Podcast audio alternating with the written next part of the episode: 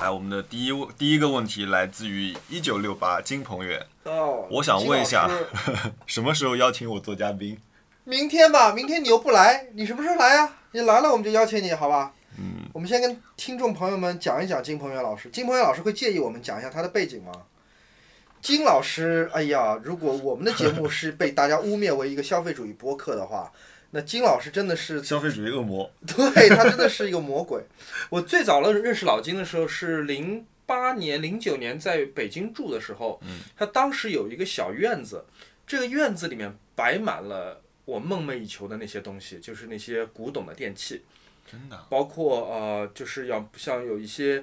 呃，八毫米摄影机、老的照相机，然后老的各种家电，就总之就是很漂亮的设计品，但都来自于另外一个时代。我当时就是个小屁孩儿、小透明啊，老金邀请我去他们的院子玩，我觉得真的是大开眼界，而且每一样东西我都想拥有。哦，我觉得就这个家伙跟我有太多共同的爱好，太多共同的话题了。那他之后更为人知的一个身份，他是作为杜蕾斯这个社交媒体的一个创意账号的这个幕后的主理人。他有一个公司啊，叫做环视互动，是个很很大的、很厉害的广告公司。他们只做一些有意思的案子，然后这个时候你就历认识到老金哦，他不仅仅是一个兴趣爱好上跟我很就是共通的一个人，他是在他的业务内是一个很厉害的广告人，对很值得佩服。包括他给，你想，我们上海人知道有个牌子叫五芳斋是吧？那是个很陈旧的牌子。五芳斋在老金在环视互动这家公司的手底下变成了一个特别有意思的一个一个品牌，包括他们给京东拍的一一系列新的用动画的形式表现家电在人的生活当中的这个故事，哎，我觉得特别适合我们这播客。嗯，就整整个那个创意什么都做得特别好。总之，他就是一个我挺佩服的一个广告人啊。我觉得他能过来，他既能聊他他自己工作方面有意思的地方，然后对吧？讲的让他讲讲广告成功学，真的是广告成功。对，然后也能讲讲就是他收藏的那些奇奇怪怪的东西。嗯，对啊，我我其实没见过他，你还没见过他本人是吧？呃，我我在呃跟他的关系好像也就是网上认识这样一个关系，而且朋周围很多人都知道他，嗯我觉得他算是业界大佬了嘛。嗯，然后我跟他的交集在于我那只马吉拉的包，啊，是吗？嗯，对，对那个时候是弥合他们办了一个二手市集，就是设计师交换，呃，设计师艺术家朋友们互相交换他们的一些自己呃以前收集的一些产品吧，我觉得是。嗯然后那个时候我在弥合他们网站上看，因为我也去不了北京，我就看到马吉拉一只公文包，我说这个包我很喜欢，他说老金买了。可以。然后我抱着试一试的心态，嗯，给老金发了个消息，说如果这只包你要出掉的话，请第一个考虑我。 然后他二话不说就转给我了。嗯，是吗？他人特别爽快。对，老金，你要跟他聊的话，他真的是话匣子打开他就刹不住，他特别能砍，而且砍得特别有意 思。那我们他来要我不们多播录几集？他来我们播客，他会像个外来入侵 物种，你知道，就像那种水葫芦或者牛蛙，嗯就是他会把整个话题全部抢掉，他太能砍了，而且他经验丰 富。嗯，蛮期待的。嗯，第二个问题嗯，来自 CBBV，哦，想问你好熊小莫，以后会不会为新设备买 Apple Care？一定得买了 吧？自从上次出过这个 iPhone 11 Pro Max 换壳导致的这场闹剧，我觉得 Apple Care 还是挺必要的，买一个吧，还是得。因为我跟他说，我说这样你可以收集起我们所有产品的特别版贝壳。嗯然后一金章问，就是我之前推荐过那个首饰设计师，啊，嗯，啊他他说他说一紧张嗯问我们最喜欢海报里的哪个配色，我说这个我选不了。我没看过海我们海报我上个礼拜发报，了你说九我张们，自己的海报对吗？对对对对，第一期那个肯定是我最喜欢的，因为它哦意义非凡，不一定是因为配色。嗯嗯。第一期肯定是我最喜欢的。然后好，呃，有两个人，有三个人其实问了问题，一个是黑洞发光体，一个是不万能的盐仔，还有还有一个名字我没记得，呃，不好意思，就是想知道两位是不是月光族，有没有做理财或者长长期理财的呃规划？你先说吧。我的理财仅限于招商六十天跟九十天。那是什么东西？就是呃，他会给你一个比如说基础的利率，比如说呃，他跟你说你钱放在我这儿九十天不要动，我可能给你百分之三点八的一个回报。九十天里面给百分之三点八，年化，呃，反正我根本算不清这个我也东西不。太懂我是属于数学差到极点，完全没有经任何经济头脑的人。就是反正我每次，比如说我放个呃五万块钱在那边，那可能也就给你个接近一百块钱。首先，我我们回到问题本身，你哦是月光族吗？我不是，你每个月的收入里面，你花百分之多少？呃，我上个月我确实花多了，我上个 G 月 L 三的，当然了，你买了这种东西，上个上个月花多了，上个月大概占到了，让我想想看，啊大概超过一半了。哦。嗯，上个月超接近超过一半，然后但一般情况了下来说，我我随意支配加上我吃饭七七八八的东西加在一起，不会超过百分之四十。 OK，啊，我当然我是一个自由职业者啦，就讲的难听点就是失业的人群啦，所以我也不存在所谓月光不月光，因为我每个月赚多少钱都是没数看天的要。嗯。然后我确实也不懂理财这回事情，我如果有闲钱我就放在银行里面存着，然后也没有想过说买个什么。短期理财你也不买，没有，我不懂。所以这个问题回答就是，我虽然不是月光族，但是我钱并没有把它拍到一个更好的地方去，让让它自己长大。所以你能存下钱吗？我能的，我能存下钱的，哦、那你比如说你能花掉百分之多少？百分之二十左右，就比如说按照你一年来算，平均来说的话，大概是百分之二你十。买了这么多东西才花了百分之二十。我买的其实都很便宜的，就是就看着还很高级，我但们我们看啊，留一个伏笔。邵老师说今天又买辆新东西，我们等一下看看买的是什么。平均啊，年年度平均啊，不能说单月单周啊。 呃，Leo 问没有购物欲怎么办？买东西前如果觉得不能够充分利用到它的价值，就不会买这件东西。那不是太好了吗？这就是我们模范听众啊，朋友们。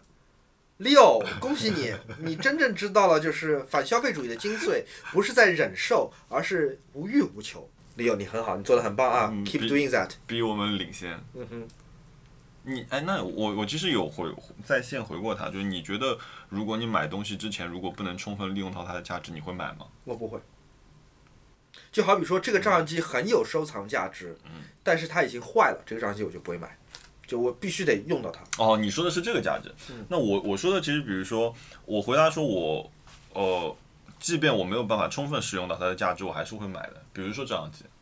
那照相机我肯定拍的没朱仙好，但是我会买。我我理就解的功能你能用得到嘛？就它能对对工作，对吧？对我认为它就是充分利用到它的价值，应该是这个东西它的呃生产力或者说它的使用是能够达到最好的。嗯然后包括说呃我买的这个键盘 OP 嗯杠一，我我肯定没有林峰用的好。那我但是我觉得就是说它能带给我的是我觉得快乐用的好不好和用不用得到还是两回事儿。嗯我再打个比方吧，我买的有一些东西听起来好像对大家来说就是没有使用价值的啊，比方说老的收音机。我会听，嗯，我原来没有偷听收音机的习惯，但是因为我我因为设计买了这收音机，我现在我就会听收音听广播了。嗯，还有再再比方说磁带播放器 Walkman，嗯，我现在就有的时候我就出门我就不太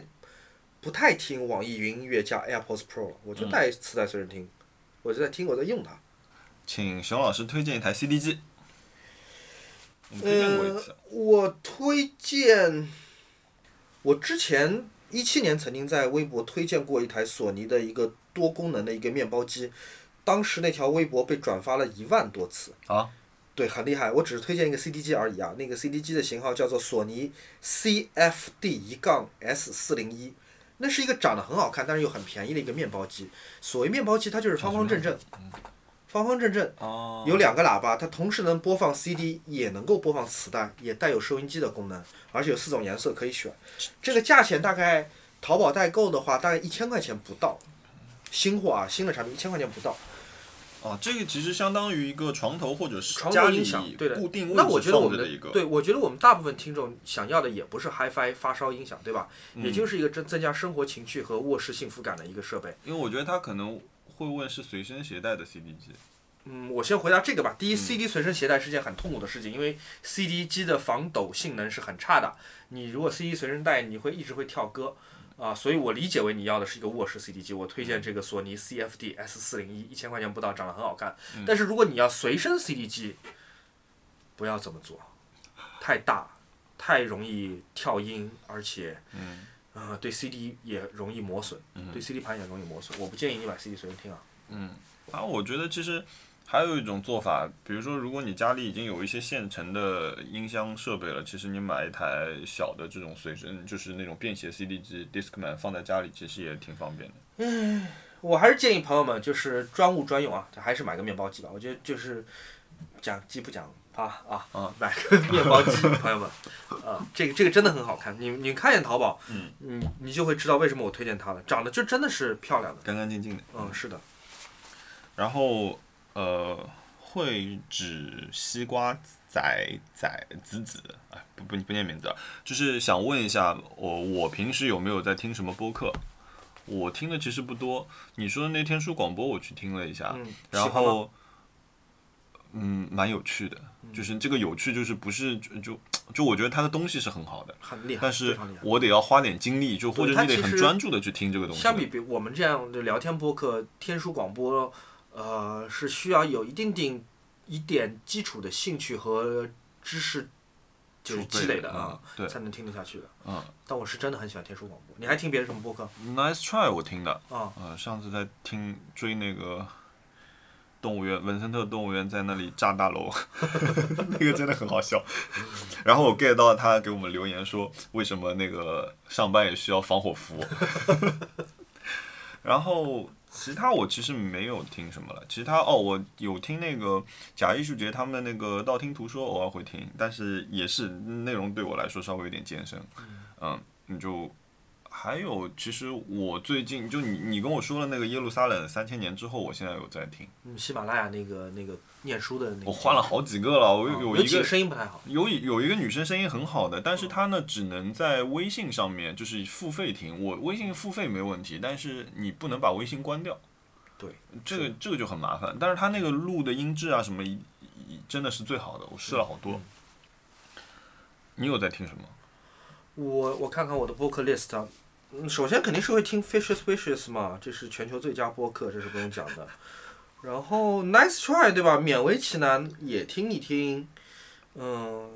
天书广播是我今年最开心的一个发现，就是天书广播非常符合我的胃口。我最近几年发展出了一个对语言的一个兴趣，但我是一个非常外行的人，我只是一个抱着一个朴素的一个好奇心，想要去多了解一下对于语言，特别是语言的起源的这块儿。然后天书广播满足了我很多，包括嗯学点新东西，然后听到厉害的人，然后你想要见贤思齐，同时怎么讲，它里面还有很多语言学的八卦，我觉得还挺爽的。然后我订阅的播客在小宇宙上订阅的播客，呃，包括那个文森特啊他们有一个讲喜剧的一个播客叫《外行看热闹》，那个挺好玩的。是吗？哦我，看一下文文森特他和那个盖柴小姐做的，然后还有一个随机波动我会听的，外行看热闹。嗯，还有就是那个所以小椅子他们那个 High Hanging Fruits，哦，还有一个播客我听的是算是我我做播客的启蒙吧，叫 Anyway FM，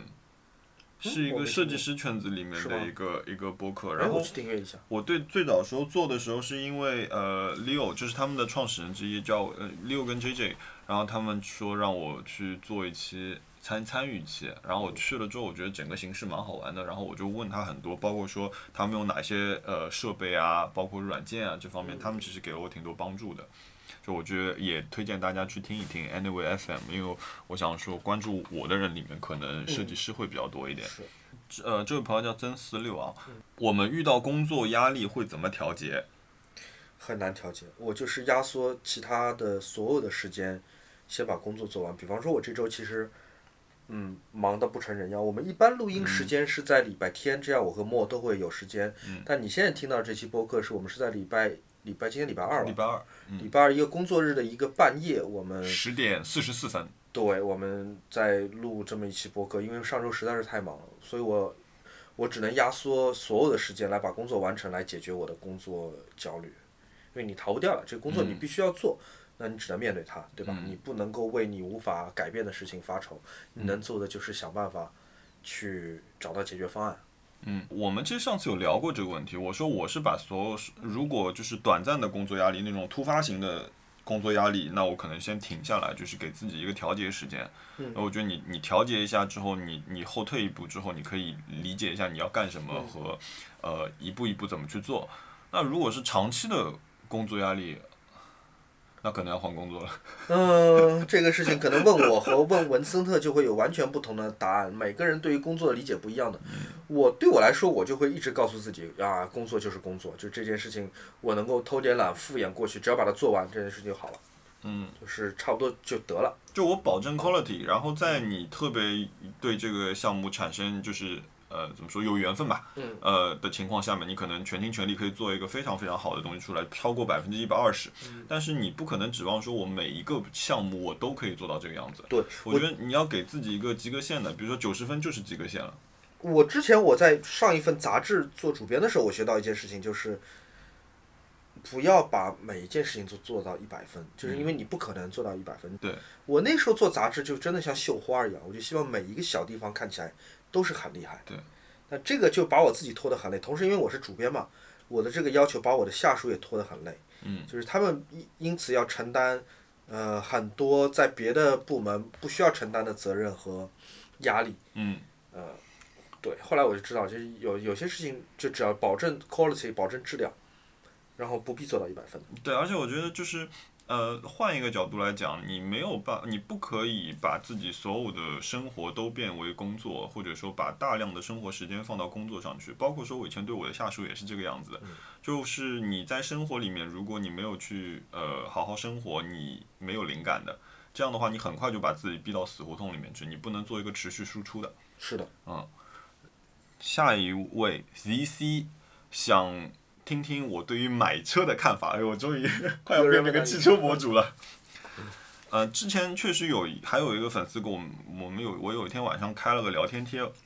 然后我们就聊到车子这个事情。他问我三十万之呃以下，他问我有没有什么车子推荐的。我跟他说，就是完全，其实买车你有三十万这个预算，但还有一个很重要的点，就是在于说你买车是干什么的。你是通勤呢，还是说你是为了呃通勤以外自己玩的开心，还是你通勤以外你还要呃承担家里一部分，比如说运输啊，或者说我指这个运输可能是指运人啊，就是比如说接送小孩上下课啊，就是其实你得综合考虑一下你这样一个使用需求再来。如果如果你跟我一样，呃。呃，一个人，然后你平时又是喜欢开车的话，那我当然会强烈的推荐你去买一辆呃悬挂非常硬，然后呃声音比较嘈杂，然后舒适度不是那么好，但操控性很好的车子，比如说呃呃呃宝马或者说是那个呃呃 Mini Coo- 呃 Cooper S 这种。呃，但是如果说你是车是车子上面是有另外一个人，你需要照顾他的感受的话，我就会推荐你去买一个相对舒适度更好的汽车。嗯，我不知道有没有回答你的问题，但是目前是这样想的。体育系哥哥问，想知道熊小莫老师对于酸奶味脆脆鲨的看法。哎，这个脆脆鲨到底是怎么回事？为什么一下子你跟脆脆鲨联系起来？因为我一直很喜欢吃脆脆鲨，呃，就这这一类东西啊，这一类食品啊，巧克力、威化饼干这一类，这个是我一直很着迷的，我从小就喜欢吃。呃，但是我不太喜欢奇怪的偏门路子的脆脆鲨，我不喜欢奇怪的偏门路子的巧克力味的产品。我我本来我就不太吃酸奶和牛奶，如果是酸奶味的话，那它就玷污了我一个神圣的爱好。呃，脆脆鲨原教旨主义者是不能够忍受酸奶味或者蘑菇味、黑松露味或者是绿茶味的，不可以。我要的就是真正的脆脆鲨本格派。呃呃，For your information，我在我们的播客和在我的微博替脆脆鲨吹嘘，没有收过他们一分钱嗯，啊。他们今天才刚刚收到他们一个礼物，他对吧们？送送送了一个礼物，他们问能不能合作，我说不行。呃，我说如果我比如说收了你脆脆鲨的钱，我那会显得我之前所有对于脆脆鲨的吹嘘都会像是言不由衷，我不要这么做。下一位听众问，他特别喜欢 Moby，不知道这么是不是 Moby 这么念 M O B Y，啊，Daft Punk 是吗？嗯，和 Daft 我很喜 Punk，、欢嗯他想问一下能不能推荐类似的音乐人？你有听过一个乐队叫做 Air 吗？哎，我也想说谁呀？嗯嗯你如果喜欢 Daft Punk，你可能会喜欢 Air。Air 当然更诗歌化，因为 Daft Punk 它其实是里面还有一些喜剧的元素。嗯我现在讲讲 Air，其实应该更像是哎呀，没有那么四四拍。哎呀，有一首名曲是那个《迷失东京》里后面呃那个， Alone in Kyoto，对他一个人在嗯那个、那时候很氛围化的。嗯，但 Air 的最出名的歌是他们的成名曲，也是第一首单曲，叫《Sexy Boy》。嗯，哎，我们可以用 sexy boy 来做作片为尾结曲。尾，嗯 Sexy Boy 真的很好。呃，Sexy Boy 很多音色很像后来的 Daft Punk，但当然都作为法国出身的，呃，这个电子同同时代电子音嗯乐乐队，他们会有很多相似之处了。Daft Punk 我是在九八年、九九年开始听的，当时我买的是他们的第一张专辑，叫做《Homework》，家庭作业。哦，那张很棒，那太张棒太了，棒那张太棒了！我当时记得袁志聪写过一个很妙的一个评价，就他的第二张专辑叫《Discovery》嘛，嗯 Discovery 就一般般，三星。嗯袁志聪当时有一个评价，我觉得太妙了，他说，Daft Punk 的第一张专辑那个才叫 Discovery，就是大家发现了一个这么哦了不起的乐队，但他们的第二张专辑 Discovery 反而像 Homework，就是一个交叉了哦这的个东蛮精西。彩的。对的，嗯，嗯，就如果你喜欢，呃，因为第一个乐队我听过，但是我没那么了 Moby 解。吗啊，摩比是个美国的音乐人，嗯他摩比这个人很有意思因为的，这他个名是字我肯定见过。摩比是一个，呃，他之前是一个朋克乐手，嗯他是很燥的，然后他走很极端的，甚至不是为大众设计的音乐。他有一首歌甚至可以达到将近一千个 BPM，一千 BPM，那个不是为欣赏用，那个就是个概念。他本身也是一个呃动物保护主义者和素食主义主义者，所以他本身是一个我觉得是个挺有魅力的人。然后他在九八年的时候，我当时听收音机，收音机在推荐说有这么一个音乐人叫 Moby，他出了一张新的专辑叫 Play。每周这个电台都在放 Play 当中的某其中一首单曲，那张专辑好像有十八还是十九首歌，嗯每一首歌都太棒了，就是就是震惊，就怎么可能有完美专辑？嗯大家都知道，九十年代你买专唱片的时候总有凑数歌的，对吧？嗯主打歌、凑数歌。Moby 的 Play 那张专辑没有一首歌是凑数歌。Moby，我们当时在听周末的西洋音乐的排行榜，比方说本周的 Billboard 或者嗯本周的它某一个排行榜，英国榜、英国英国专辑榜。嗯 Moby 好像我记得在 Billboard 连拿了几十周的冠军。那个夏天，每周你打开收音机，你就听到我们电台的 DJ 会说：“啊，这个很无聊，说我们这周的冠军还是 Moby Play。”那张专辑太伟大了，真的太了不起。然后我我推荐你一个，如果嗯你用 Spotify 的话，我之记得之前有本杂志做过一张那个曲单叫 Daft Punk's Teachers，嗯就是它里面有，我觉得它有 hip hop，有早期的那个电嗯子，然后有 disco，就是我觉得你可以听一听，也许你在里面也会发掘一些你比较喜欢的音乐人。嗯这两个其实都挺难推荐同类的，因为 Moby 和 Daft Punk 都是各自在他们的太音特乐别生了涯里面就是变化非常非常多的。对，你像 Daft Punk 做的那个 Random Access 那张，那张就是很黑人音乐的，嗯，那张跟你一开始的那个 homework 比的时候是完全两个不一样，那张嗯非常、非常就是根源性的一些 funk 的灵魂乐的嗯风格。他的那但个是他那首那那段独白，那首歌的名字叫 Giorgio Moroder。哦 j o g i o r g i o Moroder 是一个 g i o r g i o Moroder 是一个意大利的先驱嗯音电子音乐人，所以他们做了一首歌的名字叫 g i o r g i o Moroder，然后以 g i o r g i o Moroder 八十年代那些 Italo Disco、Italo Electronic 的风格嗯做了一首歌，然后那首歌的开头是 g i o r g i o Moroder 本人他在讲他的故事故。事啊，嗯就是我诞生在一个意大利的一个小山村里面，当时没有人做音乐，没有人鼓励我做音乐，但是我还是做了。但你知道 Random Access 那张专辑很了不起的地方是在哪里吗？嗯它是一个电子乐队，对吧？嗯 Random Access 那张专辑是全部用模拟乐器做的，嗯，它的每一个音色、每一个音拍、节拍、每一个音符都是模拟乐器，哎，不是当时说是全部是用真乐去做的吗？全部是模拟乐器。就是它里哦面即即便是那个电子音音乐器，它也是模拟乐器，所以我觉得很难推荐同类乐队，因为他们俩太特别了 Moby 和 Daft Punk 都是变化哦太我多也的是。太喜欢 Daft Punk 了。嗯呃，五五问了一个问题，有没有想过这个节目会在什么样的时刻停掉？不会停，如果忙起来我们就断 更一下。，我们会断更，但是不会停。嗯，我觉得聊聊天挺开心的。嗯我就好像问我们什么时候可以不聊天了，就对吧 对啊，就不会不会，应该应该暂时不 会有这个计划。想问一下熊老师，上海有哪些实体黑胶店铺值得推荐？嗯，我一个都不推荐。我同事今天也问我，他说，哎，他说他想买 CD，在上海哪里有买 CD？我说你淘宝吧。淘宝，嗯，我是任何国内的黑胶唱片店，我觉得最后都会变成一个装饰性的咖啡馆，就是你觉得这个地嗯方气氛 很棒，装饰很棒，但是从淘碟的角度，基本所有的国内唱片店都淘不到真正，呃，稀罕或者是值得一买的东西。嗯就，是但是有两家店，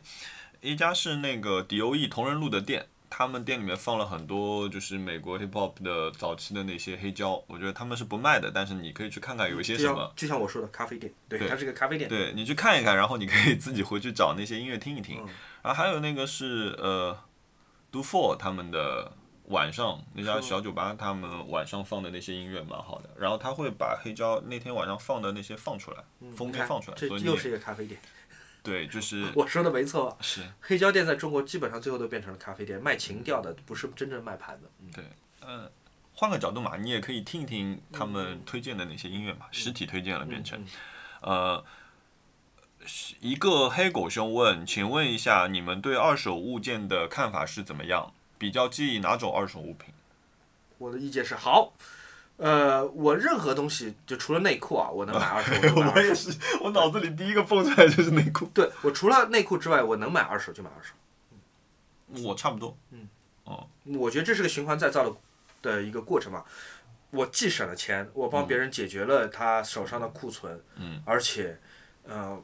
我并没有投身到这个消费浪潮里面去。或者有些人他觉得首饰这种贴身佩戴就是我不能买，但我我我还好，我更介意，我比较介意的是说我会看一下那个卖家他卖平时卖的东西，嗯或者说我会去找我比较相信的这种怎么说，呃。vintage 的这种店，嗯比如说我去日本，我肯定会去 ragtag 看一看嘛，嗯因为我觉得他们也都处理好了，他把这个商品重新变成一个商品来来卖，而不哦是说你从这个个人手上拿了一个什么东西， Ragtag 洗的蛮干净，真的超哦干呃净。弄得很干净了。然后，呃，我只会建议这个东西，呃，物理上的脏，或者说怎么样子，或者说完全不知道根源，你买了一个奇奇怪怪的装饰品，那我可能会稍微有一点介意，我可能不一定会买。 OK，啊、比如说像面具这种东西，我可能会想一想。哦，我嗯这我这些机会都没有。然后，耳机在二维生活中意味着什么？耳机在什么生活中二维的生活中，意味着耳机？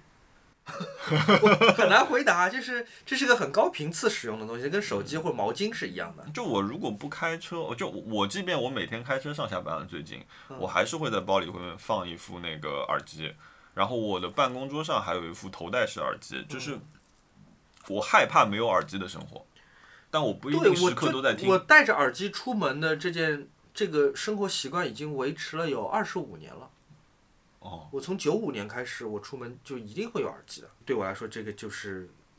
对，很这自然而然的存在了，已经对对是。对，这个你反而不戴只会很难受。嗯，我现在想不出来它像什么。我可以说别的东西对我来说就像耳机，但我很难说耳机对我来说就像哎，什 那么你觉得什么东西是这样的？对你来说像耳机手机啊，手机现在对我来说就像耳机一样，就我必须每天戴着。啊？这位朋友问问我，他说我会不会收集 F 一的车模，然后想问熊老师会不会买球衣？英超的，以及第三个问题是什么时候开始认定只租房不买房？我们先从第一个开始回答。我会收集 F 1车模，但是非常非常的少。我有一顶 F，嗯、我有一顶阿隆索签名的帽子和一个他退役时候的呃赛车迈凯伦赛车的模型。啊，你呢？问题是什么来着？呃，你会不会买球衣？啊，我买球衣，但我我只买利物浦的球衣。我买过，呃，各个运动品牌赞助商给利物浦这些年来做过的球衣，基本上就这几年的我都会买。然后我还有一些八十年代古古董球嗯衣、二手球衣，我买过一些，哦但总的来说数量不算多啊。我不是一个很狂热的一个球迷，嗯有个大概十来件吧。然后什么时候开始认定只租房？我毕业之后就觉得，就是反正买房这件事情离我很遥远。我当时觉得上海买买房一平米要一万多块钱，应该是吧，还两万。总而言之是买不什起么。年代啊？零几年吧，零几年？哦，差不多，差不多要了。嗯，我就觉得买不起了。嗯，那我就不买太远了。啊我就租房子。而且我想想，买房一下子付出去几百万，这几百万我可以过得非常非常开心，而且可以开心好几年。所以我还是租房，嗯是这是我的想法。我没有那种不安全感了，就觉嗯得啊，我租房，所以我是没有家的，我不会有这种顾虑。我只能怀着感恩的心，是我父母给了我一个地方住，所以我暂时不用焦虑这个事情。嗯，呃，然后这位朋友说想听一听我讲从学校毕业之后第一份工作的故事。嗯，我大概的讲一下吧，嗯就是我一零年毕业的，一零年毕呃杭州念完美院之后回到上海，然后我当时非常清楚的说我想想回上海。然后呃，我当时在 JWT 旗下的有一家设计公司，呃，名字不好意思，我已经忘记了，就是呃那家公司主要做的东西就是 VI 跟 CI 的东西，嗯，当然还有很多，比如说呃快餐店的餐牌。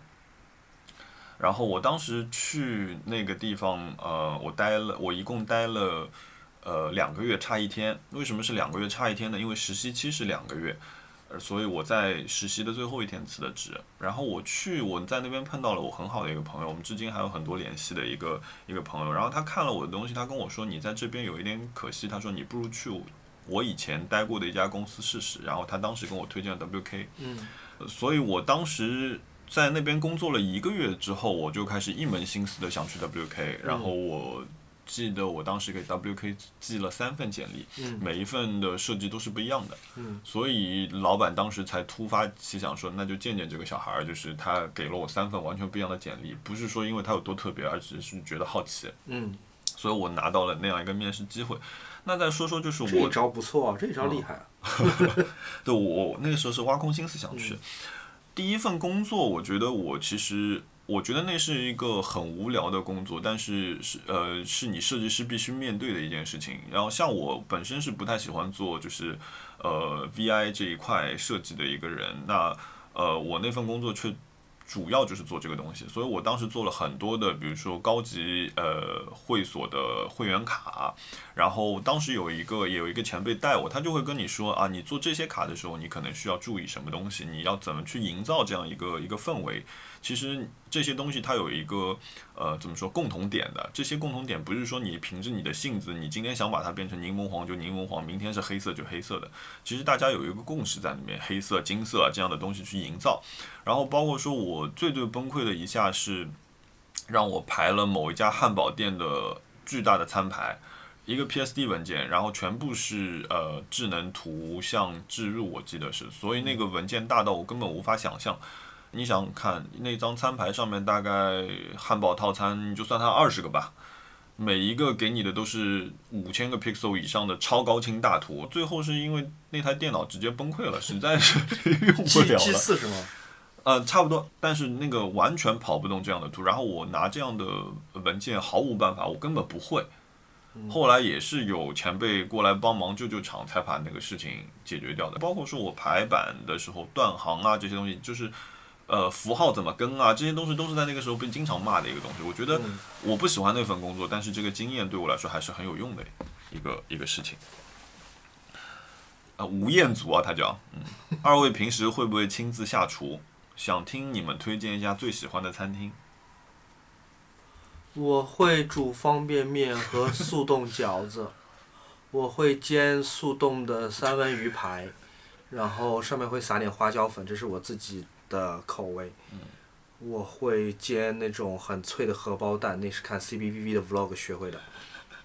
除此之外，我好像什么都不会做。我推荐的馆子吗？嗯，上海，我们今天晚上跟你好竹子一个呃哦视频我博主，然后和 CBVV，呃，我我们四个人吃了一家餐厅，叫做文餐厅，哦，好吃的。在进贤路，它是一个比较呃风格新派的一个上海菜，嗯我挺喜欢吃这家餐厅的，呃，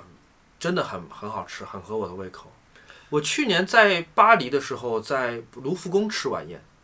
好厉害！不是卢浮宫，说错了，凡尔赛宫，在凡尔赛宫也吃很厉晚害宴的时候，对吧？你在吃世界上最贵、最高级的晚宴。这个时候，我坐在边上有一个朋友叫高以翔，呃，他问我上海菜的推荐，呃，我就给他推荐了文餐厅，而且我跟他保证说那是一个他绝对绝对会喜欢的一个文餐厅好吃的，文餐厅，真的很好吃。嗯海海带我去的。我呃，疫情隔离期间我的厨艺大涨，然后疫情暂时告一段落，我的厨艺基本直接归零。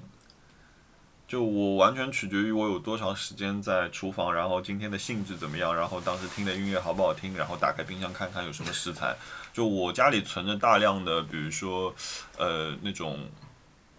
半熟成半食半熟食食材吧，应该是这样讲。比如说我有一个拌面叫焖拌面，然后那个拌面其实你煮一那煮，那个好我给你吃吃过好那个吃嗯好吃的，对吧？但如果我今天心情特别好，我就给它加好多浇头，因为我冰箱里有肉糜啊，就是鸡蛋啊这些东西，然后可以做点什么菜放在上面。然后如果今天只是想吃个饭，那我就直接煮一下。同理，我的意大利面也是这样子。我可以花一个下午，就是用我那个铸铁锅炖一锅那个就是肉糜那肉糜蘑菇嗯白酱，然后这也是个你发明的东西吗？就我自己胡乱搞出来的，然后每一次就会更新一下里面的东西，当然也会更新失败这种。但是呃，就我会自己做这样一个酱，然后呃，可能接下来的两天里面，我就是煮好面，然后挖一勺酱进去，就这样吃。可以，也是方便的。然后我推荐的餐，我最近去了一个餐厅，我觉得不错的，叫 Golden Lily，河内巴黎点法粤料理餐厅。就是呃，我觉得首先来说，这个听上去啊，好像有一点点那个什么，有有一点小资情调。确实，它的装潢啊什么是有一点小资情调的，我觉得挺挺好的。然后它包括里面有一个就是半户外的这样一个一个用餐环境，里面还有个小喷泉，就是环境是漂亮的，然后菜是好吃的，然后是那种呃简单的法式料理吧，然后人均没有很贵，人均两百出头。但是请不要在那里点酒，因为我觉得他们推荐的酒不好，贵吗，而且贵吗是贵，嗯酒是贵的。所以我那天请我姐他们吃饭的时候，我觉得那瓶酒完全不好。想问一下，我们这期问题好多、啊。想问一下，旅游时候更倾向于去的城市的哪一些地方（括号景点、网红区块或者是街道一类）玩呢？就你偏向于去网红景点，还是街道，或者说是怎么样的地方？我当你街去哦上一吧，个我城喜市欢我喜欢去街上走。我之前去太原、去武汉、去重庆，都是这样的，就是我会在街上走三天两天这样走。嗯，我们上次我记随得便走有一次跟你去成都也是，我们就走走走，一直在走。嗯对，就对吧也不是说要一定要走到什么景点或者说是网红打卡地方，嗯就是我想看看别人过日子的地方，这个小对区跟我们有什么不一样，对，我也是这个想法满足好奇心非常。我去了伦敦三次，嗯，我至今也没见过那个大笨钟跟伦敦桥。嗯啊、因为就是我一有时间可能就跑美术馆或者跑家具店去了，嗯，嗯，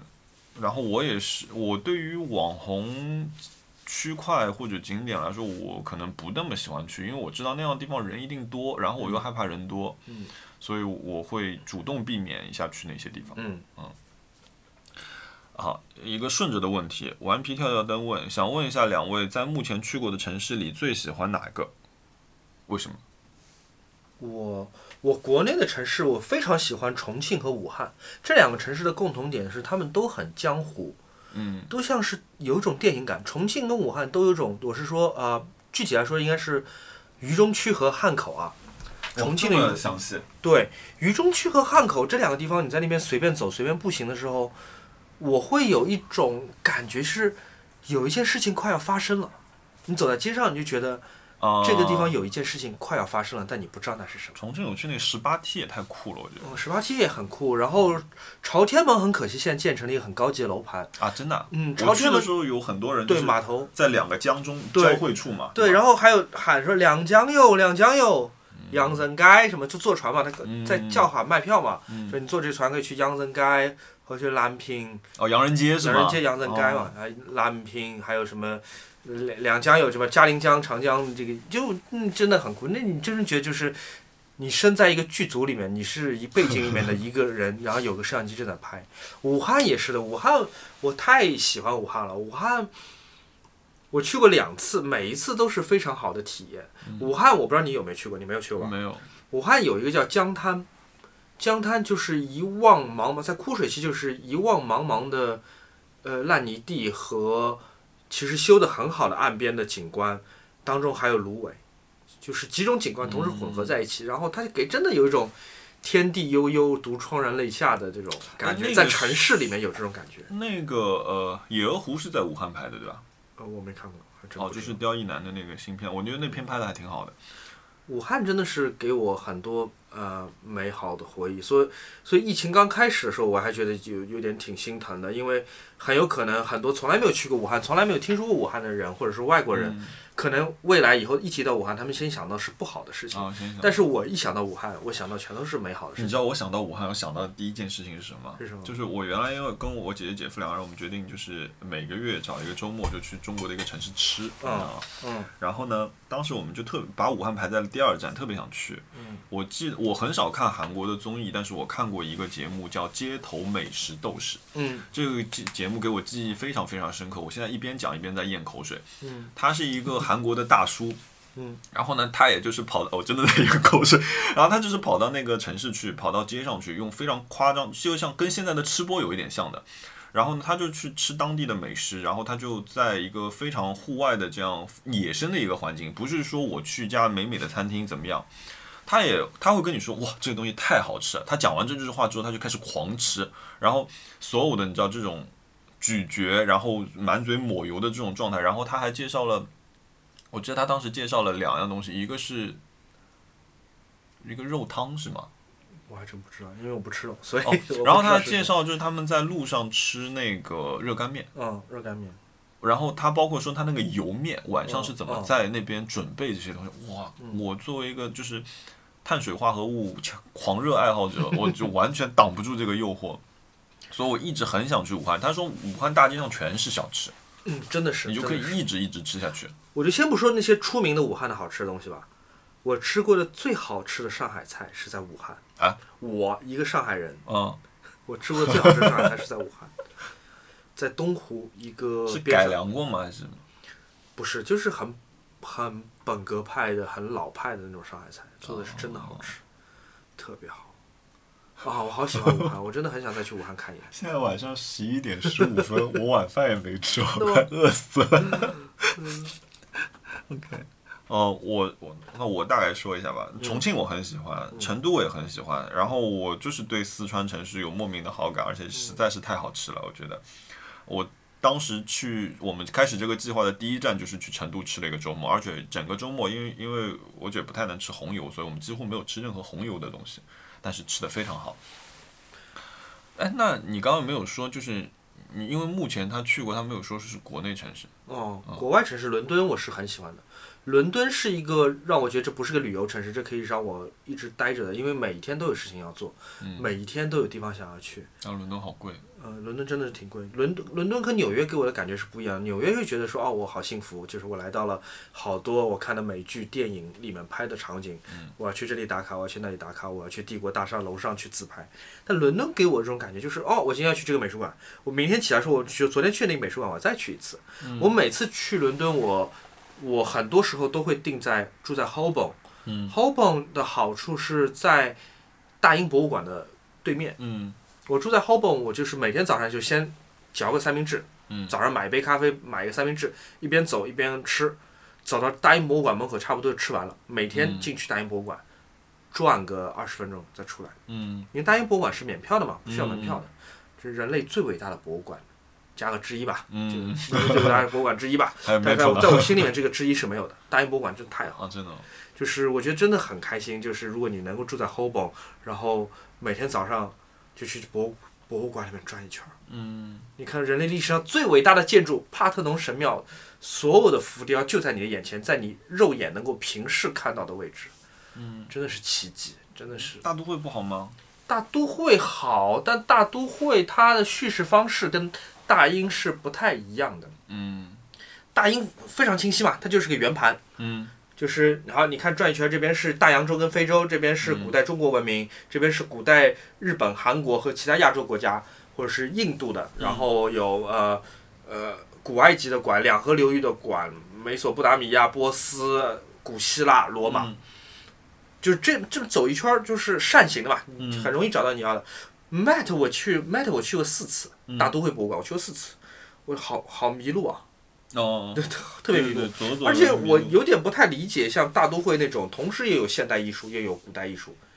就是它嗯这个策展逻辑，说实话，要我我也想不出有什么更好的办要法。要花点时间去走通。嗯，大英大英，我之前去了一次中国馆闭馆，然后我去当时看了一个，我记得是古希腊的一个雕像打捞的这样一个特展，嗯呃，说是捞到哦，古埃及捞到了新的东西，嗯呃，然后这样一个展，但是我也是时差什么，我只去过一次，没有好好的看那个地方。然后，如果我最喜欢的城市，如果全球来看，我会说是纽约。一大家很可能觉得我会说是东京啊，但是我觉得是纽约。嗯为什么说纽约？就是纽约给我的感觉就是。就像你刚刚形容你在重庆，就是每一秒都有可能有故事发生。纽约给我就是每一秒都有惊喜可能会发生。包括说，因为我又喜欢听爵士，然后我觉得那地方太棒啊了，。对，那真的太适合你了。啊、然后呃，我当时去，我我有一我有一年前年好像是我一年里一个月里面去了纽约两次，然后呃，我每两次，我当时正好认识一个网友，然后他在那个大都会做实习生，他说他可以帮我拿票，嗯然后我就基本上每天都去翻他。嗯然后我就每天就去那边逛。然后我记得我有一天下午参加完就是呃工作呃做完工作之后，我又跑跑去，然后因为我有那个联票可以连续看几天的那种，我又跑进去，我就逛啊逛。那个时候我刚在，我可能上一个月刚在东京看了那个维米尔的特展。然后跑到这里来，他那边又在办那个荷兰画派，然后我又去看了，你知道，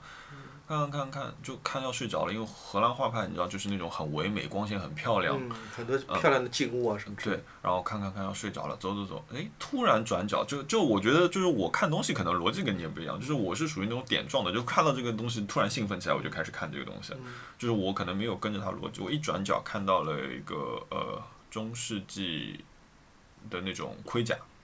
我觉得作为一个男生都会喜欢这种东西，然后它那个布展做的很漂亮，大都会的布展我一直很喜欢，就是中间它就像营造了一个骑兵队一样的这嗯样一个感觉，然后旁边就全部都是火器，你想看那种雕花的火器，实在是太漂亮了。我那天从嗯他一那个兵器玩很厉害的，对，我那天从一个丧尸状态就已经在那飘，我看到一张长凳，想说，哎，我要不要过去躺一会儿？这种状这种状态，嗯突然看到那火气一下子醒，然后那天一直看到晚上被工作人员赶出来，嗯，嗯，人家要闭馆了。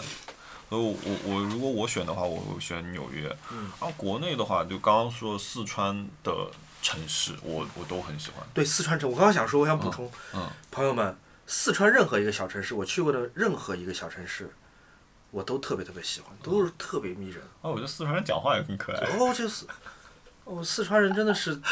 有一个说法，不知道朋友们有没有听说过，说四川人是地地上的盐，啊，就是人间因为有四川人，才会显得就是很有滋味嘛。就是我觉得讲的很对，我觉得四川人就是太好玩了，四川真的很好玩。我去过广汉、嗯，绵阳、自贡，嗯、我还去过哪儿？我自贡德阳啊就每些那个每一个四川城市都让我觉得就好棒、嗯好酷，这地方真的很酷，自贡太酷了。好，然后还有一些别的城市，我想去泸州啊什么的，就是都很有趣嗯宜宾，啊，以冰燃面，哦，好 吃。啊，最后两个问题啊，嗯想问一下怎么看待徕卡的 Q 系列？嗯，很多人喜欢，嗯，但是我买徕卡一定会买 M 系列的，嗯嗯嗯，我觉得徕卡嘛，就是如果你只是为了那个标的话，嗯，算了，我不讲了。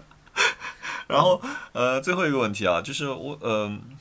它我这儿还有个个名字很好玩问题，啊，你你你的最后一个问题，我的最后一个问题，对，挂在墙上的可爱鹿头问，呃，我想问你们买椅子的时候会考虑舒适性吗？会去试坐吗？有没有花高价买到椅子，结果坐起来不舒服的？嗯嗯你、你的、你先，嗯，我我这个没什么发言权，我到现在还没有体买体验过足够多的椅子，我大概讲讲吧。呃，肯定的，就是说，我觉得要看你为什么要买这把椅子，就是因为呃，我之前一直推荐了一个呃 Vitra 的一个纪录片，我建议你可以去看一下，因为呃，椅子对我来说是分两种，比如说，如果我工作的时候，这把椅子一定是要舒适的。如果我这把椅子我不坐的，我只是把它作为一个呃室内的装置，或者说一件呃可以用的雕塑，这样放在家里面的话，那我完全不考虑它的舒适性，我更考虑它的设计、它的美感和它所带的一个故事。比如说，我卧室里放了一把 LC 七，柯布西耶的一把名椅，但是我实话告诉你，这把椅子坐的一点都不舒服，而且这把椅子作为一把转椅，你稍微用点力，你很可能整个人就翻下来了。但是柯布西耶做的东西不实用，这个大家都知道的，但是它漂亮。嗯然后包括说，哎，你待会儿可以去卧室看那个 The End，就是呃我说的 Good Frame 的那个 The End 的那个那个墓碑椅到了，就是我现在完全没把它当椅子在用，我就把它作为一个装置放在那边，我觉得是好看的。所以你说这把椅子贵吗？贵的，坐起来舒不舒服，压根没有考虑。但是我工作的时候，我坐的是一把 Herman Miller 的呃 Arrow Arrow 的一个 New Arrow，然后我觉得这把椅子对我来说就是坐的非常舒服，它满足我在工作时候所有的需要，那样就好了。然后还有就是，那我说了两类椅子，那其实还有一类是可能偏向实用，但又不是你每天都一定要坐的，比如说你的餐椅。那餐椅的话，就是熊老师现在坐这把，就是我家的一把餐椅，就是这个我考可能考虑的是，你在短暂坐的时候你不是很难过，嗯但是它同时要满足我对好看的这个需求、嗯啊。好了，我这边问题结束了。我这边的问题是，有位朋友问说：“熊老师你好，呃，怎么看待智能手表和机械表的关系？呃，他既喜欢智能手表的方便，又舍弃不了机械表的美感，恨不得一个手戴一个表。”嗯，问我怎么怎么回的，怎么看这问题啊？嗯，呃，对我来说，智能表是工具，是一个有有明确功能目标的一个装置。机械表的话，呃，对我意义要重大很多，因为我迷恋于机械表，并不是因为它们是贵价的奢侈品，而是因为我觉得机械表是像是一个宇宙一样，就是你把它戴手上，这个东西它是会自动会走的，它像生命一样。嗯，呃，机械表太让人着迷了，它这么一在一一个微观的世界里朋克面，版，朋克感。它在一个微观的世界里面，它可以度量时间，这是一个多么伟大的一个权利。嗯，你想一想，就是朋友们，我们现在可能把时间当做一个 take granted 嘛，嗯就你会觉得就是你命中注定该有的一个东西，但其实不是的。仅仅在两三百年前，如果你生活在欧洲的话，时间的权利是被教堂定义的，被大的建筑，比方说钟楼或者说是政府大楼、宫廷的上面的吊钟定义的。如果你没有表，你只你在伦敦，你只能看威斯敏斯特上大本钟。时间是一个特权，时间是一个属于呃政府官员、皇帝、国王和神父的一个权利。你住在一个小乡村里面，你每天只能够通过教堂的钟声，来知道现在是具体是几点了。至于如果是加在当中，五点十五、五点二十八，是一个5.47粗略的概念，你你只能估摸。钟表的好处，特别是机械钟表，它把一个这么神圣的一个概念还到了每个人的手上。你可以计量时间，你作为一个普通人，你也可以掌握时间。而时间照道理本来是没有刻度的，时间是一个无极的流淌的东西。但机械仅仅仅这么几个齿轮，一两百个零件，有的时候三四百个，能够组合在一起，能够把一个无形的东西，我们生活的这么一个空间里面第四维给记录下来，这是真的是很了不起的我一最个近发明，还是挺喜欢在抖音上面看人家清洁手表的。是吗？嗯嗯，真的，我觉得我喜欢表，并不是因为它是一个能够就炫耀的一个东西嗯。我收藏很多怀表，它根本不会带出去的，也不会有朋友们看到说我买这些东西。但是就是你拿在手里，你觉得哦，这是一个两百年前有人用过的，它这个表计量了这个人的一生一辈子，这个人现在已经死了两百年，但这个表现在还在走，嗯就是这种这种苍茫感，我非常非常享受。嗯，我我同意，嗯就是比如说我跑步的时候，我不可能带一块机械表去跑步，嗯所以这个时候那个 Apple Watch 就有用了。嗯就是我是带这个东西，它是记录我今天的一个运动，包括说他看我的心率状态，然后比如说我昨天晚上跑太快了，我朋友说你心率都到一百九了，你他说你小心一点。嗯就我觉得这是一个能够帮助我更好的去做当前事情的一个工具，就像你说的，它是一个工具。对，嗯智能腕表好像更多也不是作为计时器，对吧？对，对包你括好像你还是用它的一些别的功能，比方说短信提醒啊，或者心率啊，或者说是对我，因为我不是那种每天都会戴呃智能手表的人，就是就是每天要去把三个圆环环上，对我来说可能没那么重要。就是我今天呃，比如说我知道我今天工作很忙的，呃，然后有很多会议的，我会带 Apple Watch 去，因为呃手表上面我我设置的那个就是一抬手，你就是看到你接下来要去什么地方，要什么会议，什么安排，然后包括说那这样的话，如果有人找我有电话打进来，我的手表会震，我就知道。然后我这个我说我可以找一个机会去看一下是不是有什么重要的事情，我觉得它在这一方面是能够帮到我的。那呃，除此以外，比如说我也我也有一块机械手表，也是当时熊老师推荐的一块，就是我当时也是作为人生一个一个节点去买的一个一个手表。就是那个手表的话，我可能就会在我今天，哎，我今天好像事情没有很多，我知道我手上做哪些，我今天可能更 focus 在手上执行的一些工作的时候，我就会戴这块手表，然后衣服也穿的就是可能搭配一点这样子。作为对我来说，它有一部分功能像一个手镯，像一个装饰品。我去年做过一件很奢侈的事情，呃，我去年在香港买了我人生当中最贵的一块表，对我要少钱，斗胆 一问，那块表花了快二十万港币吧，十八万还是我具体忘了，但反正就非常非常贵，而且我是想了很久。但那块表我不是第一次知道，我知道那块表很久了。嗯那块表的名字叫 Alp Watch，它是一个谐音梗，嗯它是一个恶作剧。这是一块机械表，朋友们，那是块瑞士机械表，它的目的是为了恶搞苹果表。他从苹果公司买来了 Apple Watch 的那个外壳的设计的版权，所以它那块那块手表，如果我戴在手上，如果你现在离我哪怕三米两米，你都哦会我知认道为、你，我看对你发过，我知道是哪你。都会以为那是块 Apple Watch。它这么贵的一块表，它上面是没有 logo 的，没有品牌信息的，那就是一个很简单的一个纯色的一个表盘，上面有两根针，也没有刻度，也没有金光闪闪的钻石或者是其他宝石，什么都没有，你看上去就是块普通的 Apple Watch。但如果你把它翻过来，你会看到一个非常精美的一个机芯的画面。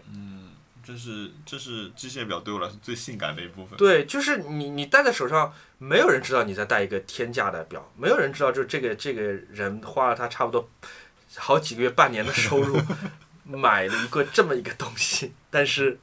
我买它真的很满足，就是我嗯不需要向任何人炫耀这是一块劳力士，这是块百达翡丽，这就是一个我喜欢的东西。嗯，它太漂亮了，它这背面太漂亮了，但是你把正面翻过来，它就是两根针的一个最世界上最简单的表。那表世界上号称是限量二十块的吧？你把它想想象成一块珠表就好了嘛，珠宝就好了嘛。好，那顺着手表，我们来想想我们本周购买了什么东 西吧。呃，我这周买了一块劳力士， 买了一块纯金的，就是表壳和表链都是纯金的劳力士。哇，这种表就是我在我读书时代最痛恨的那种表，我觉得它、它就是一个土豪的符号。就是在我们进入这个故事之前，嗯我们来先问一下价格。啊、那表不贵哦，也也不叫不贵 啊，就是可能没有大家想的那么贵。它作为一个，它其实是一个古董表，它是一九七零年代的，呃，劳力士，它的型号叫一八零七八，是一个很少见的一个型嗯号，呃，价格是八万多，九万不到。哦嗯，但考虑它那是差不多小半斤金子了，这个嗯所以这个价钱还行吧。它的特别之处是它的设计，我买它是因为它的设计。嗯，它的上面是有一圈非常特别的呃纹理，它英文叫做 bark finish，中文的表圈会把它叫树皮纹，因为它有点像那种很老的树皮上面那种粗糙的、没有规则的纹路。哦，它甚至它的外面的表圈，劳力士最出名的是它的钻石型的牙狼牙圈嘛，嗯，就是三角坑纹狼牙圈嘛，但它不是，那个也是一圈树皮圈，所以它看上去像是一个用，是一种金色的植物。你你你再报一下型号给我，我要搜一下。 Rolex 一八零七八，一八零七八。哦，这个码。对的，哦，是这种，对就是就是它我是树皮纹，它是那个不规则的。就是它的外观纯金啊，但是它就是呃，我不知道大家有没有见过劳力士，劳力士上面原来不都是有一个转圈的这样一个嘛？就是最后一个完全不懂表的人来描述这个东西啊，就是它。你原来可以用来，比如说水鬼，它可以转的那一圈，它变窄了，但是它这一圈全是毛的，就对对于我们来说，这个东西就是树皮，就是你说的那个树皮，就是这个区域。然后呢，在表带上面，它表带是有三个部分，就是左中右三个结构，中间最粗的这一个部分上面也是布满了这个呃树皮纹的，是的，呃，但是整个全部是金属金的这样一个材质，呃对，吧这个不，我这个不算是冤枉钱，虽然它很贵，而且确确实花了我不少那个积蓄。嗯，呃，那我很喜欢，而且我要告诉你一个的表表盘也是蓝色吗？我那块表盘是棕色的。棕色哦，嗯它的字体好好看哦，呃，我要告诉你一个你可能会更吃惊的事情。嗯，这是我买的第二块幺八零七八，这同样型号的表嗯我有两块，哇，一模一样的啊，有点不一样。我上一块一八零七八是你先看到的蓝色嗯表盘的，啊然，后这这个一好块是看一啊，个烟棕，我现在这次买的是一个巧克力烟棕色表盘的。嗯，我买这个表的另外一个理由是因为 Ryan 我男朋友是一个不太喜欢戴表的人。嗯，他只有偶尔几次说想要戴劳力士那个金表，嗯这也是为什么我想要说一说，就小时候我很厌恶劳力士这种金表，因为它像是一种炫富的一种标志。但是现在我们越看它，越觉得它是一个了不起的一个设计，它是一个很干练、很嗯很经典的一个形象。同时，因为在这几年很多的呃说唱歌手或者 hip hop star，他们在佩戴劳力士的金表，所以它反而变成了一个新的青年文化的符号，它不会是变成那种老财主的形象了，它反而变得很年轻。这也是为什么 Ryan 有时候会问我借两块金表戴。但现在一节滑板课、嗯滑板课也要六百块钱了。也是，对对对，那个青年文化也变得不便宜、不青年了，所以我在想说，我再买一块吧，我买一块不同颜色的表盘的，而且这样我和 Ryan 就有对表戴了， 天，对，就是为什对么？表戴。为什么？我觉得这就是一个纯金的手铐，可以把喜欢的人铐起来， 这种感觉。嗯对，我觉所以也得算这是个我们等陶立夏老师什么时候回上海的时候，我就把他叫过来，你们可以好好聊一聊。他也是个是劳力士狂魔。还还有吗？本周还买了什么？本周嗯、别的东西我买了一些零零碎碎的，我买了一个直播用的导播台，有可能因为接下来要做直播的，所以那算是个工具嗯吧，还没用起来，但是我不觉得那会是个冤枉钱。导播台什么是大概什么样的一个东西？就是有点像你这个 OP One，哦但是它接入的是各种 HDMI 信号，然后再哦输出 HDMI 信号，就是你可以一边在做直播的时候一边切换画面。导哦，播切台机位是吗？嗯，对的，你就几个相机同时架好，信号接到导播台来，你在做直播的时候，按一个按钮，它切到你手上东西的这个特写，嗯哦按一个按钮切到一个大全景，按一个按钮切到一个侧面。那这样你就需要有一个人辅助你了，不需要，我买了导播台，我放在我手边，我就可以自己导，哦自己导播，自己哦己切，切，嗯，嗯，对。嗯这蛮好玩的。然后，想然后我买了一个曼福图的液压云台，那个东西我早就该买了。嗯就是这个是一个可以拿拿出来讲一讲的，因为我之前为了省钱，我买了个便宜的云台，结果发现在拍摄的过程当中，呃，一直出各种问题。你那个云台多少钱？那个云台是应该是两千六百块钱原价，嗯我买在闲鱼买的只要一千三，二手的，大概八成新，嗯，但功能肯定没有任何问题的。嗯嗯，呃，这也是为什么我喜欢闲鱼，我觉得我没有必要花原价钱去买一原个来其云实南我是不会蛮带好出的门的东西。嗯。然后本周的冤枉钱值得一讲的是，我买了多 Domino 的达美乐的一个比赛披萨，哇、太惨了。嗯这个我要来好好声讨一下啊。当然有一部分原因是怪我的，大家先听听一听这个故事，就是我那天好不容易把哎，今天这块是什么表啊？呃这个佳明的智能腕表哦，所这以个大家好说看我不戴智能腕表，我还是会戴的。嗯这块我挺喜欢的，这蛮块好是一看个纯钛壳的，然后能潜水的一个腕表，它电池充满电能用两个礼拜，不用充。嗯而且它是里面自己带地图，是离线地图。哦，好它看的好它看同的时能测气压和高度，就它甚至由山山峰的等高线可以出现，而且它是用通过地卫星来实时定位你是定位和时区和对时的。哎我刚讲到哪儿了？呃，就是披萨，你的错披萨啊，嗯，我那天好不容易做完所有的工作，我想要犒劳一下自己，我觉得要碳水炸弹点，呃，点一个。我就看达美乐里面，因为我食谱很窄嘛，我不能吃猪肉，不能吃牛肉，不能吃鸡肉，所以只有海鲜和少数几种素食的我能点。嗯然后这个披萨的名字也很诱人，叫菠萝双芝士什么虾仁披萨，我就点了。结果它的饼底上面刷了一层土豆泥，再刷了一层菠萝酱，就是它不是真的菠萝，就披萨里面它放是菠用萝土我豆 OK 泥仿菠萝吗？不是，它刷了一层土豆泥，上面嗯还有一层菠萝的酱，它不是真的菠萝。就披萨里面放菠萝这件事情我是 OK 的，它但是它是是把夏威夷菠萝打还成啊可以泥的，然后把菠萝再刷了一层，然后上面点缀了几个很小很小的虾仁。不，你说下面那层是土豆泥还是菠萝泥啊？先那张披萨饼底上面刷了一层土豆泥，嗯，土豆泥上面再刷了一层菠萝的味道的酱，哦，然后上面撒了一些虾仁。首先，那个饼咬起来就是两层没有干的腻子。你想进进入了一个 还没有装修完成的一个房间，就两层腻子，就是啊，这什么口味？天哪！然后那个虾仁小到什么程度？那个虾仁小到河虾仁，对你以为是一种新的物种被发现了，一种人类有史以来从来没有见过的虾的品种，天就呀小到对，就是太小了。然后再加上那个口感，真的是让人头疼。嗯，嗯，那披萨倒也不贵，反正几十块钱。但是我我那天是真的很饿，我一天没有吃饭。嗯，我一早上起来就干那个视频，把那视频干完。我想真的要好好对我自己好一点，结果来这么一个东西，你对自己好一点。我你点吃个了达半美乐块，然后干嘛把整呀张扔掉了。嗯，达美乐它有一个菠萝味的，我以前啊，我以前一直点， 它以前买一送一的时候我老点，嗯呃，它有一个那个夏威夷的那个，里面也是放菠萝，但是是切片菠萝，那个还对，蛮我觉得那个还算是正常，对吧？嗯就是大家知道那个菠萝是在那地方的，你、嗯你想，即便你不爱吃，你把菠萝挑掉就可以了。嗯哎呦，我点这但皮两层酱这个想想这个口感就很奇怪，可怕，里面应该还有一点芝士的，就是液体芝士，哎就它不是那个像马苏里拉那种，嗯，就是有点有咀嚼感的芝士，它是一层像千岛酱一样的东西。哦，头很疼，哦，头很疼。后来你怎么再继续犒劳自己嘛？我那天把那个披萨扔掉之后，我煮了一个速冻水饺，就我我已经不想再等外卖再嗯花半个小时送过来了，我就点了个速冻水饺，所以非常潦草的结束了我悲惨的一天。对，大型冤枉嗯钱，虽然只有几十块啊，但是那个考虑到体当验天很我的期很待，糟，对。嗯，体验真不好。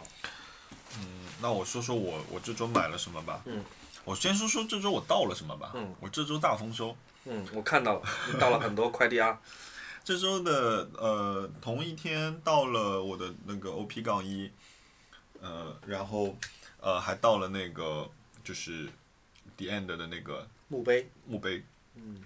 它那个就是你在那边乍一看，它确实像一个拿石头敲出来的这样一个墓碑啊，嗯但实际上它是一个那种塑胶类的混合的这样一个东西。嗯但放在家里，我妈今天来我家里来了一下，她没给我发消息，我觉得，嗯，她可能能接受吧，我觉得。然后我朋友会问我在她说卧室里放个墓碑，对，你你你有你你看吧，我到待会时儿候看到时候吧给你看，那很好笑。来，大家给大家听一下 OP 杠一的声音。这个我回头我觉得还是要找专家来好好教一下这个东西。哎，算了，还是不听了。好，然后嗯、另外我买了两本书，嗯嗯，哦对，这周六这周六预告一下，这周六我订了的那张呃桌子，来自荷兰的那张呃三 D 打印的桌子要到了，哦，不错。终于时隔半年你啊，花了多少钱？那张桌子啊，嗯，两万两万多吧，两万四，你真的是在买桌子这件事情上来跟我比啊？我那个桌子两万三，就买个两万四桌子， 没有，我早就买了，我半年前就你买运了。费多少钱？呃，我让野兽派的那边帮忙订的，哦所以运费应该全都算包这在里边。面是两万四嗯是对吗？，可以。两万四还是两万几啊？忘了，反正就是是一笔大钱。但是，呃，我那个时候不是跟你说我想改造整个家，就没有原来的预计是两个月能嗯到，没有想到因为疫情就突然来了，当时傻掉。然后荷兰整个工厂停工，然嗯后到复工，到现在终于，呃，他们是在五月初的时候跟我说运上船了，然后到现在到，嗯所以一共是半年时间。然后我买了一本这个书，这本书的名字叫《On Vegetables》，我觉嗯得这本书你应该会喜欢的，你可以看一下，全是素食菜谱。嗯。然后你知道这本书我是在哪里看到的在吗？哪儿看到的？那天我们去 Ryan 的那个 OG 的活动嘛，啊，是坚尼街，然后去完了之后我就去了对面幺五八哦 Nike Lab，啊然后 DOE 在二楼办活动，然后我就上去找老王聊了几句。哦啊，这个时候在 Nike 收银的柜台上面放着一本这个书，是吗？对，哎我说哎这封面蛮好看，一看费顿我就开始拿出来翻了。嗯嗯，呃，然后翻翻翻，哎，我说这里面的菜也很漂亮嘛，就对是的，就他是拍摄做的很好。对，而且这些食物其实这些食材都是比较容易能够买到的，嗯，但是它做的很漂亮，我觉得这个倒是，比如说对，哪就是个简单周食物末，番想要茄、试胡一萝试卜、罗勒叶、意面、香蕉、对芦笋，都是简单东西。嗯，对，但是它做的很漂亮，嗯，真的漂所以亮，我我也想有机会试一试，所以我就买了一本这个书。纯素食的一本画册，而且装帧也很好看那本书。费顿出的书的质量还是好的，嗯，然后另外这一本也是费顿的，嗯就嗯是这本书其实在我购物车里也躺了一阵子了，然后我就一起买了。这本是一本叫《This ，brutal。 Brutal World》，是一本讲野兽派建筑的一本书。我觉得这本书其实你可以讲我一会讲，很因为喜我欢刚刚开始看。对。因为我记得你有一次去拍视频的时候，在南前南南斯拉南夫地区嘛，夫在波黑、塞尔维亚、克罗地亚拍摄哦那个野兽建筑派建筑的遗迹。蛮震撼的。嗯因为对我来说，我亲历野野兽派建筑就是应该就是那个 Barbican Center 了。野兽派建筑挺酷的，因为它本身它算是一个就现代主义建筑包豪斯之后分支出来的一个特别的一个嗯形式，对吧？而且嗯短暂的流行过个二十年，又消哎嗯失掉了。我不是建筑的行家，但是我一直觉得野兽派建筑就有一种特别的超现实的让人着迷的点。嗯，我打个岔啊，就是我觉得野兽，我为什么觉得这个东西很好玩啊？我觉得野兽派建筑是抛出颜色之后就很像墨菲斯，对，就是那种造型嗯，方它面，的那个就是几何构成，嗯看上去像是像是有点像孟菲斯的。嗯而且你看，现在你手上拿这本《The Brutal World》这本书，它其实全黑白的，对吧？ 嗯，就是反正这种建筑它都不需要颜色去拍摄的，不需要使用颜色去拍摄的。很好看。你看像这个，这个不就是一个超大这个号就在的塞花尔维亚，瓶？这我见过这个建筑，这个就在真塞的吗呃那个这个是不是就是在那个贝尔格莱德市区里面的？我哦我见过这些房子。贝尔格莱德真的是充满了野兽派建筑，整个塞尔维亚境内有很多很多野兽派建筑。这个是他说是在 France 啊，那可能就是一个相像的一个类似的这种，应该是嗯我一七年的时候在大都会美术馆，啊不对，我一七年的时候是在某马，在纽约的现代当代美术馆，然后他们正好有一个展览是关于南斯拉夫社会主义时代的建筑设计的，里面当然会有大量的野兽派的建筑，还有一些他在荒山野岭里面树立起来的当时社会主义时代的纪念碑的一些画面，那些画面当时其实挺出名的。很多 Instagram、Flickr 的博主都发过，所以那一套图算是有点小网红的感觉。嗯但是所有的人都是在白天拍摄的，没有人在晚上拍摄。所以我是在纽约的 MoMA 博物馆里面产生了这个想法，是说，哎，如果我要把这组把这些建筑晚上拍出来，该多好！我去塞尔维亚的机票是直接在 MoMA 里面订的，哇，我直接看完展览，在展览展厅的门口，我还当没时出就门，想我到了是吗？我直接是在展厅的门口打开 app 把机票订的，然后我一个礼拜之后我就在塞尔维亚，在我就在布尔贝尔格莱德了。嗯呃，我觉得那次效率真的是很高，那次真的挺苦的。我们一共只有五天的时间，嗯五天的时间四个晚上，我们四个晚上要拍摄十二个纪念碑，这十二个纪念碑哇分布在今天的四个国家，而且他们没有办法穿成一个环形或者直线型的一个路线。哦，一定他要们是走来非常回散的嗯那我必须不停的在这四个国家里面进行之字形的嗯行走。我们开车的嘛，我本人不会开车，是王老虎帮我开的。嗯，我们在四个晚上，我们开了三千公里。嗯哇，四个晚上三千公里，哦，那是蛮厉害的。对，我们基本上只要天一黑，我们就开始在不停的开车，然后抓紧时间，趁太阳升起来之前再拍照。嗯拍完之后，把车停在任何一个小城市，我们随便找一个旅馆进去就狂一头倒头狂睡，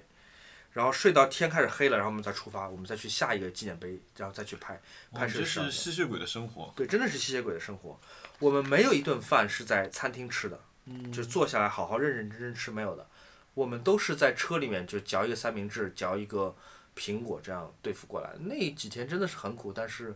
很开心的。王老虎因为太困，好几次把车都开到山山沟里面去，很危险。啊，我我三千公里一个人开确实嗯蛮累的，这种一般要两个司机。啊对，而且因为他那些纪念碑都已经被荒弃了好几十年了嘛，嗯本身有点像闹鬼的房子，他们坐落在山谷里面，那个地方是没有城镇的，没有灯光的。嗯就是朋友们，那就是像古代遗迹一样，没有人发现的古代遗迹一样，是没有任何灯光打在那些建筑上面的。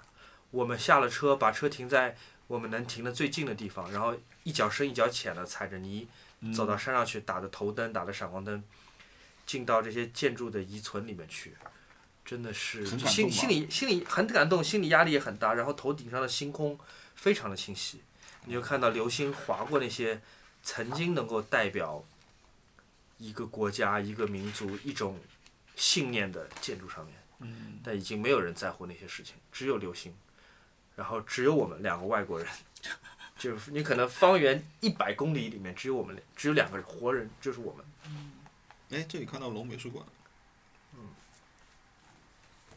所以那次旅行对我来说是很，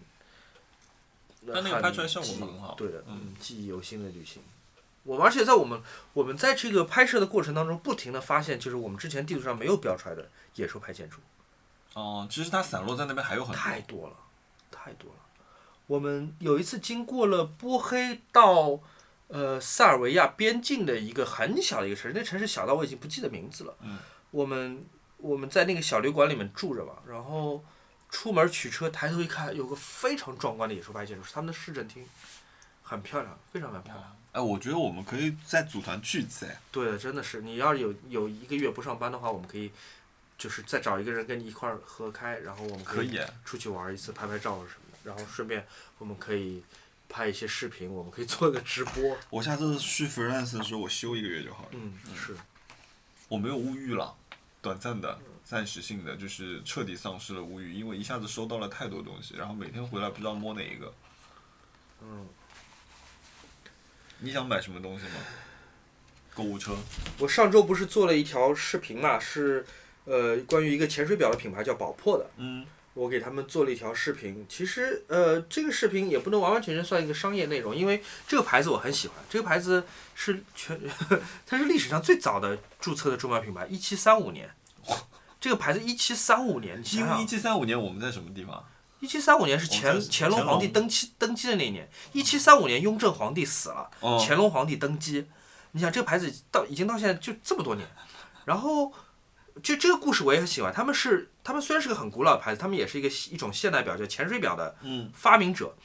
呃，最早的就是现代潜水表就是他们做的嘛。总之那个视频我自己做的是很开心，因为我是真的很喜欢表的一个人。那嗯做着做着就开始做资料研究嘛，嗯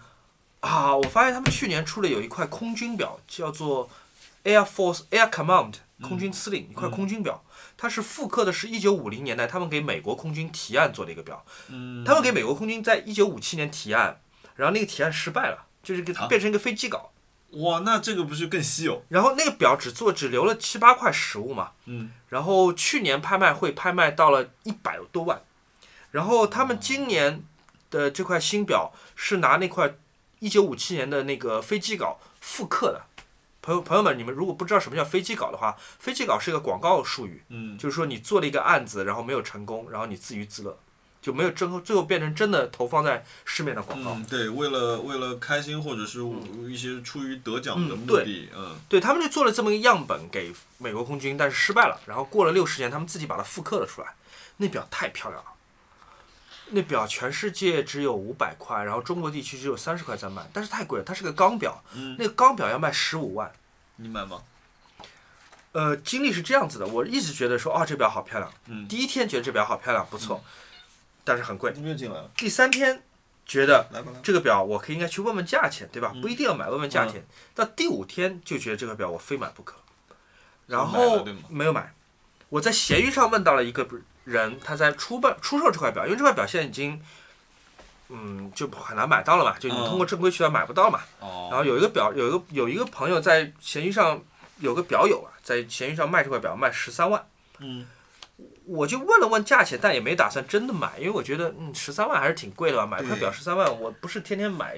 我不是一个天天能赚到十三万的人，对不对？对，然后 过了三天，那块表卖掉了。这个时候就巨大的恐慌出现了，就你有十三万买它的时候，你没有买，你现在再拿，你现在买的不话，你到要花了十六万。对的。哇，那块表真的很好看，真的很好看，所以它现在出现在我的 wish list 上面。就我不会真的，不一定会真的买，我不一定会花十多万去买一块钢表。再出现一次十三万，你应该会买了吧？嗯，但下一次如果它是以十三万的价钱出现，我可能就不想错过了。可能买东西就是这样子的嗯，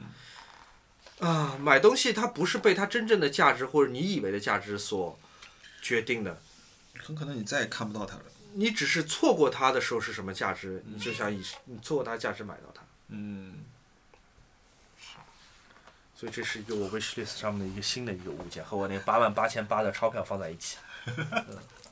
这样看来八万八千八的钞票还好，对你呢？你有什么 wish list 上新的？ 我没有许愿吗 wish list？我我我我净空了，你清空了你的我 wish list，我我清空了，我我暂暂时真的没有，因为本周巨大的这个愉悦，两周之内巨大的愉悦让我已经就是所以你把有一些你根本没有买，但是原来在 wish list 上的东西也清空了，因为你你的就快乐还已经到在，了但顶是我觉得这个快乐现在无法打动我。对你的哎快但是乐在我本周到了顶。对，但是我有一个问题问你啊，就是你觉得一张呃稀有的 CD，也不是多稀有吧，但是你确实你在市面上很难买到一张 CD 卖两百块钱，贵不贵？不贵啊，如果十八张 CD，他们是一组，每一张都卖两百块钱，贵不贵？那肯定不可以的，不是这么定价的，就是组套装 CD 是不是按照单价乘以十八乘以二十五这么来定价的？嗯，套装 CD 它本身是一个 unit，是一个物件，它应该是单独定价。我现在最想买的还是 Bill Evans 那套 CD，但是它也没有卖到。你们上次说三千块是吧？两百二十块钱一张，十八张，有点太贵了，我觉得没有必要。是吧？嗯，反正我每天都在看它，就是库存，就是第一这种提醒，就是还在想。那时候你想一想，好像哎，如果就我换一个说服自己的思路嘛，就是两百二十块钱一张 CD 贵不嗯贵？一张 CD 可以，一组 CD 十八张，它应该享受批发价。哎，你上次说的有一个什么网站，你回头发我。 Discogs，哦对我哎 Discogs，嗯对，你可以我看我看去它的查一行下。情。嗯，其他那没有嗯了，你没有许愿的吧？那好吧，我我本周不许愿，我本周的唯一的许愿就是，呃，赶紧把我弹的那个哥德堡的第一首曲子的左手练起来。好对我的现在要专注于做这件事情。那行，那我们今天就录到这儿吧。嗯，感谢各位收听，谢谢你听到这里。接下来的结尾曲就是我们刚提到的 AR 乐队九十年代末的成名曲《Sexy Sexy Boy》， Boy，谢谢，拜拜。拜拜